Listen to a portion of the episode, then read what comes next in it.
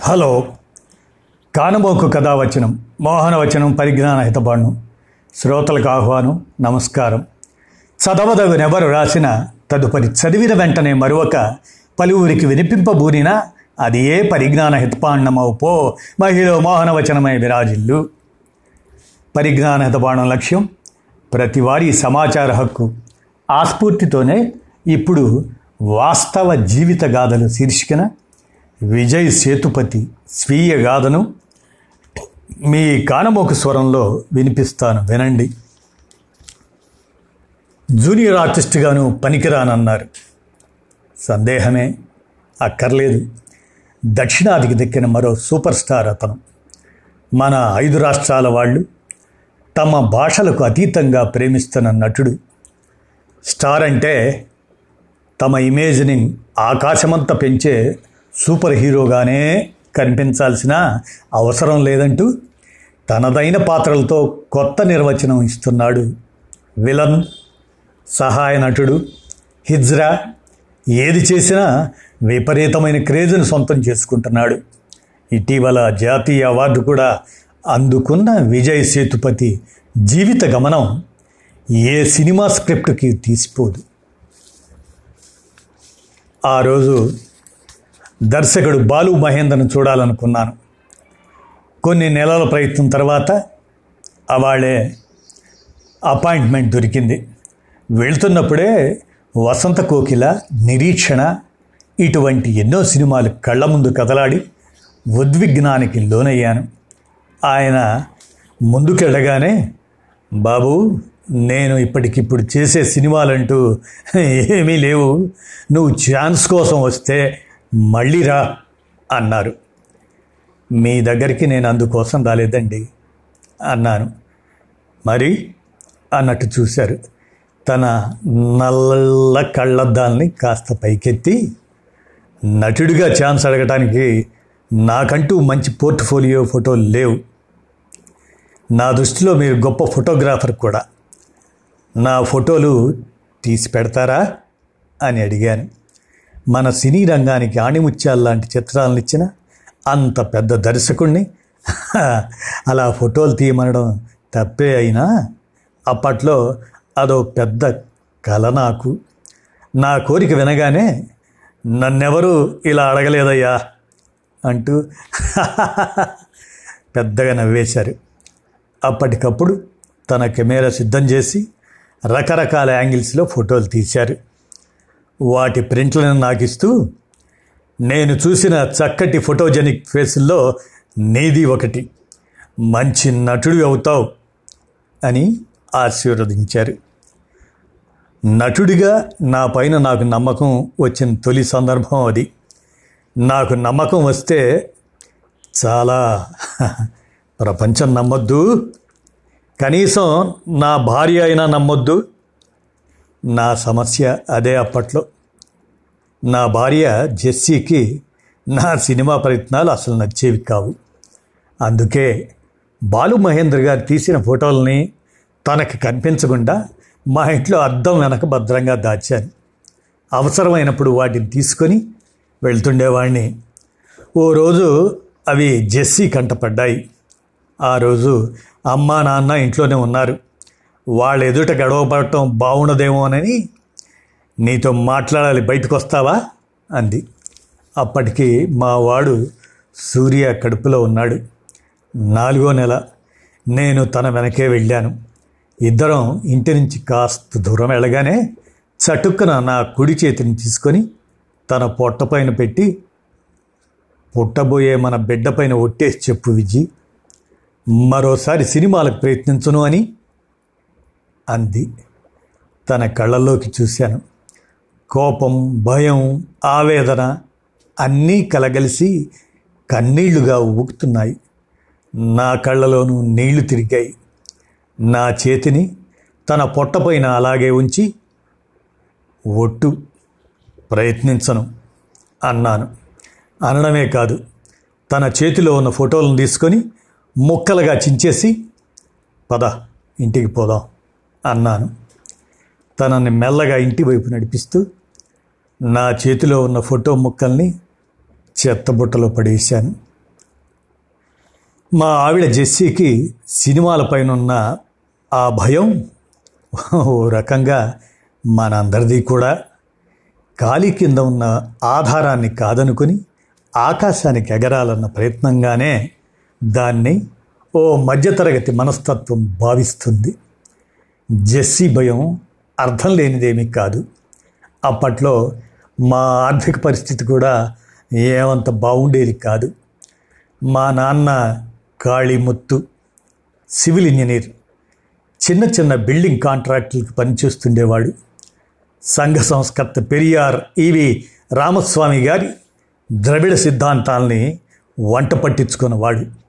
సంఘ సంస్కరణలో పోరాడినవాడు. పరమన్నాస్తికుడు ఇంట్లో నలుగురం పిల్లలం. మా అన్నయ్య తర్వాత నేను నా తర్వాత ఓ తమ్ముడు ఓ చెల్లెలు. మాకంటూ ఆయన ఏ ఆస్తి సంపాదించని వాడు కాదు. సివిల్ ఇంజనీర్ అయి ఉండి ఒక్క ఇల్లైనా సంపాదించలేకపోయావు అని మేము ఎగతాళిగా మాట్లాడితే చిరునవ్వుతో చూస్తుండిపోయేవాడు. ఆయన ఏది సీరియస్గా తీసుకోడు అదేమిటో సంపాదన అంటే ఆయనకి చాలా చిన్న చూపు. జీవితంలో మేమెంత ధైర్యంగా గౌరవంగా బతకాలో పదే పదే చెప్పినా పొదుపు మాట మాత్రం ఎత్తేవాడు కాదు. సహజంగానే అమ్మకి నాన్న తీరు నచ్చేది కాదు. పాపం డబ్బు లేక ఎన్ని కష్టాలు పడిందో ఏమో. డబ్బే అన్నింటికీ మూలం అని చెబుతుండేది. మా స్వస్థలం తమిళనాడులోని రాజపాళాయం.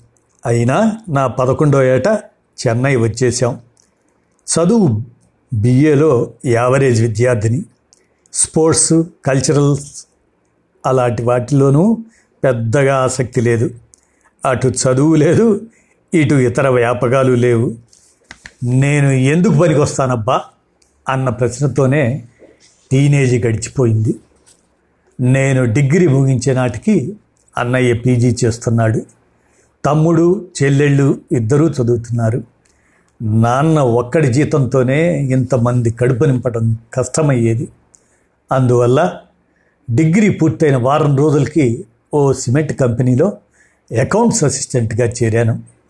అప్పట్లో సిఏ ఐసీడబ్ల్యూల్లో చేరాను కానీ వాటిల్లో ఫౌండేషన్ కోర్సే కూడా దాటలేకపోయాను. ఓ ఏడాది పాటు సిమెంట్ కంపెనీలో పనిచేశాక అక్కడి వాళ్ళు ఎవరో చెప్పారు దుబాయ్కి వెళితే ఇప్పుడు వస్తున్న దానికంటే నాలుగు రెట్లు ఎక్కువ జీతం వస్తుందని. దాంతో నా ఫ్రెండ్స్ దగ్గర తలా కొంత అప్పు తీసుకొని దుబాయ్ వెళ్ళాను.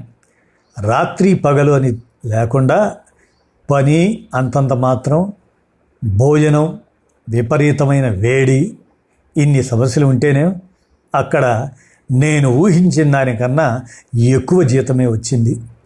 మూడేళ్ళలో మా కుటుంబాన్ని ఆర్థిక కష్టాల నుంచి బయటపడేశాను.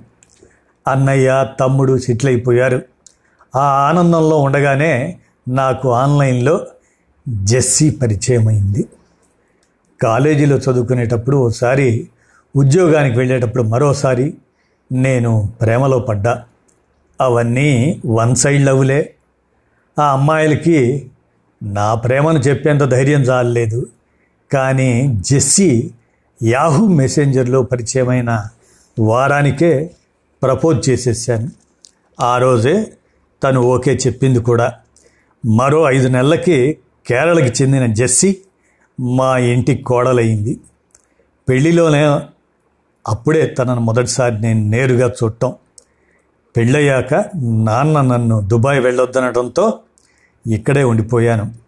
మా ఫ్రెండ్స్తో కలిసి ఇంటీరియర్ డెకరేషన్ బిజినెస్ చేశాను. కానీ అది సరిగ్గా సాగక ఆపేశాను.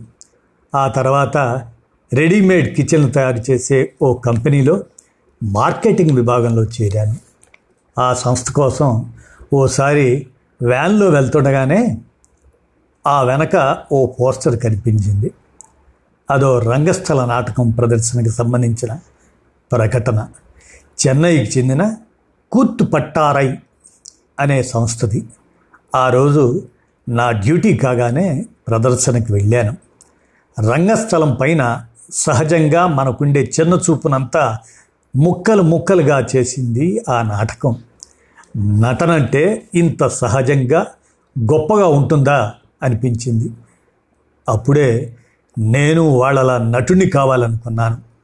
ఆ సంస్థ నిర్వాహకుడి దగ్గరికి వెళ్ళి నా కోరిక చెబితే మాకు నటులు అక్కర్లేదు కానీ అకౌంటెంట్ కావాలి.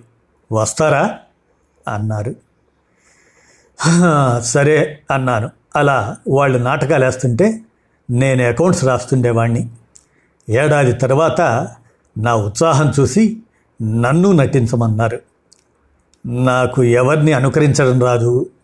మిమిక్రీ అయినా చేయలేను.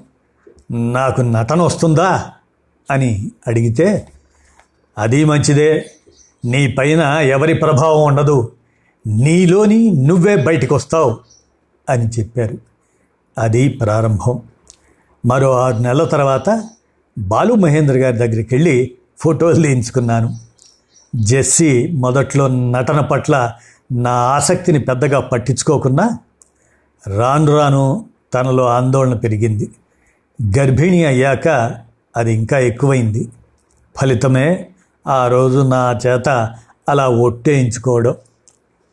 మా ఆవిడ అమ్మ నా నటనను వ్యతిరేకించినా నాన్న ప్రోత్సహించాడు. డబ్బులు రావేమోనని భయపడితే నీకు జీవితంలో నటించే అవకాశం మళ్ళీ రాకపోవచ్చు. కాబట్టి ధైర్యంగా వెళ్ళు అనేవాడు. నాకు జెస్సీకి మధ్య ఘర్షణను అర్థం చేసుకొని తనే కోడలికి అతి కష్టం పైన నచ్చజెప్పాడు. అలా నాన్న ఇచ్చిన ధైర్యంతో మళ్ళీ సినిమా అవకాశాల కోసం ప్రయత్నించడం మొదలుపెట్టాను. ధనుష్ హీరోగా పొదుపెట్టై తెలుగులో ధూల్పేట అనే సినిమాకి ఆడిషన్కి వెళ్ళి సెలెక్ట్ అయ్యాను.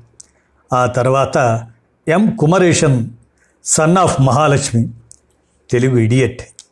ఈ సినిమాలో వర్ణం అని మరో సినిమాలోనూ నటించాను. రోజుకి రెండు వందల యాభై ఇచ్చేవాళ్ళు. కానీ ఆ మూడు సినిమాల్లోనూ టైటిల్స్లో నా పేరు కనిపించదు. విలన్ గ్రూపులో ఒకటిగా హీరో ఫ్రెండ్స్ మధ్య వెనక నిల్చున్న వ్యక్తిగా. ఇలా నేను చేసినవి చాలా చిన్న పాత్రలు మరి. అప్పట్లో ప్రతిరోజు అవమానాలతోనే ఇంటికి వచ్చేవాడిని జూనియర్ ఆర్టిస్ట్గా కూడా పనికిరావు పొమ్మని తిట్టేవారు. అప్పుడే ఓ టీవీ సీరియల్లో హీరో పాత్ర వచ్చింది. ఓ ప్రైవేట్ టీవీ ఛానల్లో కొత్త దర్శకులకి పోటీ పెడుతుంటే ఆ కొత్త వాళ్ళ కోసం కొన్ని షార్ట్ ఫిలిమ్స్లో నటించాను. కార్తీక్ సుబ్బరాజు సీను రామస్వామి నలన్ కుమారస్వామి వంటి యువ దర్శకులు అలా పరిచయం అయ్యారు. వాళ్ళలో సీను రామస్వామి రెండు వేల పదిలో నాకు స్క్రిప్ట్ ఇచ్చి చదవమన్నాడు. మూడు రోజుల తర్వాత ఫోన్ చేసి ఆ కథలో హీరోని నేనేనని చెప్పాడు. ఏదో ఒకటి ఓ మంచి అవకాశం వస్తే చాలను అని చేశాను. టెన్ మేర్కు వరవు కాట్రు అన్న సినిమా కమర్షియల్గా హిట్ సాధించడమే కాదు మూడు జాతీయ అవార్డులు అందుకుంది. ఆ తర్వాత నా దశ తిరిగిపోయింది. అనే అనుకున్నాను కానీ అలా జరగలేదు.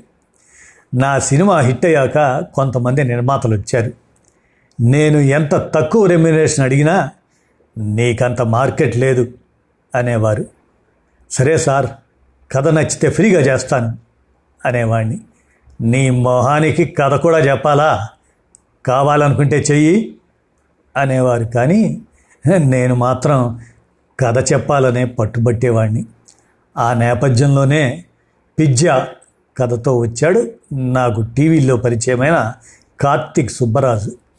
తెలుగులో కూడా డెబ్బై మంచి హిట్ అందుకున్న ఆ సినిమానే నన్ను స్టార్ను చేసింది. దానితో మొదలుపెట్టి ఈ ఏడేళ్ళలో నలభై ఐదు సినిమాలు చేసేసాను. ప్రతి పాత్ర జీవితంలో నుంచి వచ్చిందై ఉండాలే. అలా ఉండేలా చూసుకున్నాను. ప్రతి దాన్ని ఓ పరీక్షలాగే అనుకొని నటిస్తున్నాను.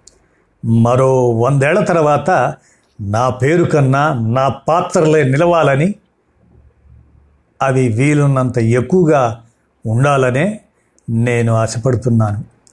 చిన్నదైనా సరే సైరాలోను విల్లగన్ విలన్గానైనా ఉప్పెనలోను ఆ కోరికతోనే చేశాను.